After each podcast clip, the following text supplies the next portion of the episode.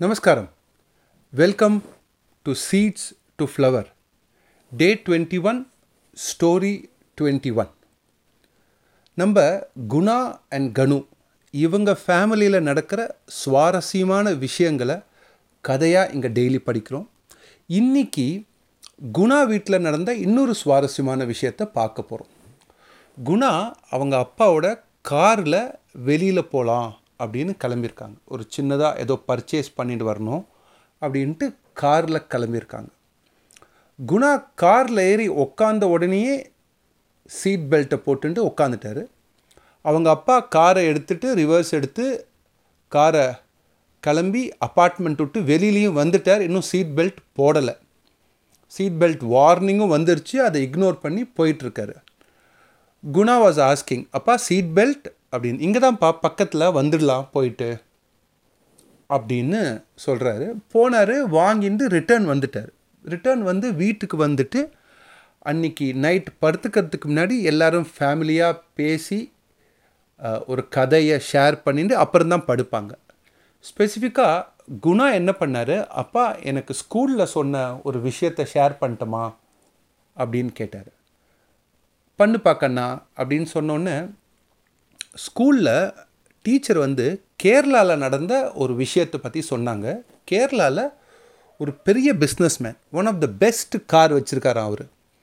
அந்த காரை அவர் போகும்போது ஆக்சிடெண்ட் ஆகிடுச்சு ஆக்சிடெண்ட் ஆகி ஹீ இஸ் கொலாப்ஸ்ட் கம்ப்ளீட்டாக கொலாப்ஸ் ஆகி ஒரு சிக்ஸ் மந்த்ஸ் மேலே ஹாஸ்பிட்டலைஸ்டாக இருந்து ஸ்பைனல் கார்டில் அடிபட்டு மல்டிபிள் ஃப்ராக்சர் மல்டிபிள் சர்ஜரிஸ் பண்ணி சிக்ஸ் மந்த்ஸ் ஆச்சா அவர் ரெக்கவர் ஆகிறதுக்கு ரெக்கவர் ஆன பிறகு அவர் வந்து அவரோட காரை திருப்பி ரிப்பேர் ஆயிடுச்சா சரியாயிடுச்சான்னு பார்க்கறதுக்கு அந்த கார் கம்பெனிக்கு ஃபோன் பண்ணி எல்லாம் பார்க்கும்போது இவர் நிறையா பணம் கட்ட வேண்டியிருந்துதான் இந்த கார் ரிப்பேருக்கு ஏன் பணம் கட்ட வேண்டியிருந்தது? இன்சூரன்ஸ் கவர் ஆகலையா? அப்படின்னு பார்த்தபோது இன்வெஸ்டிகேஷன் ரிப்போர்ட்டில் ஒரு முக்கியமான கேள்விக்கு பதில் இருந்துதான்.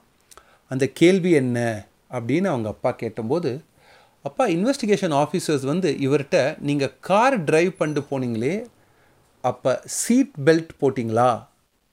அப்படின்னு கேட்டார். கேரளாவில் இருந்த அந்த பிஸ்னஸ்மேன் நோ நான் சீட் பெல்ட் போடலை அப்படின்னு சொன்னார். So it's one of the best car கம்ப்ளீட்டாக ஏர் பேக்ஸ் இருக்குது ஆனால் ஏர் பேக்ஸ் சீட் பெல்ட் போட்டால் மட்டும்தான் ரிலீஸ் ஆகும். இல்லைன்னா ரிலீஸ் ஆகாது. அப்படின்னு எங்கள் மேம் சொன்னாங்க. நம்ம எல்லாருமே நம்ம பேரண்ட்ஸோட காரில் போனால் சீட் பெல்ட் கம்பல்சரியாக போட்டுக்கணும் அப்படின்னு சொன்னாங்க. சீட் பெல்ட் மட்டும் இல்லை நம்மளோட ஹெட் ரெஸ்ட் இருக்குல்ல டிரைவர் சீட்லேயாக இருக்கட்டும் இல்லை டிரைவருக்கு பக்கத்தில் உட்கார்ற சீட்லேயாக இருக்கட்டும் ரெண்டுத்துலேயும் ஹெட் ரெஸ்ட்டு ரிமூவபிளாக இருக்கும். ஒரு சின்ன நாச் மட்டும்தான் இருக்கும். அதை பேஸ் பண்ணி ரிமூவ் பண்ணிடலாம்.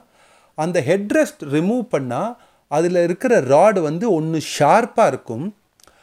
அந்த ஷார்ப்னஸை வச்சு நம்மளுடைய காரில் இருக்கிற கிளாஸை உடைக்கிறதுக்கு கூட பாசிபிள் நம்ம எப்பயாவது தேவைன்னா அதை அப்படி யூஸ் பண்ணிக்கலாம். அதனால தான் ஹெட் ரெஸ்ட்டை ரிமூவபிளாக வச்சுருக்காங்க அப்படின்னு மேம் சொன்னாங்க. இதில் one of the best thing என்னென்னா குணா இதை சொல்லும்போது கார்த்தால் நடந்த விஷயத்தை பற்றி அப்பாட்ட பேசவே இல்லை. ஆனால் அப்பாக்கே புரிஞ்சிருச்சு.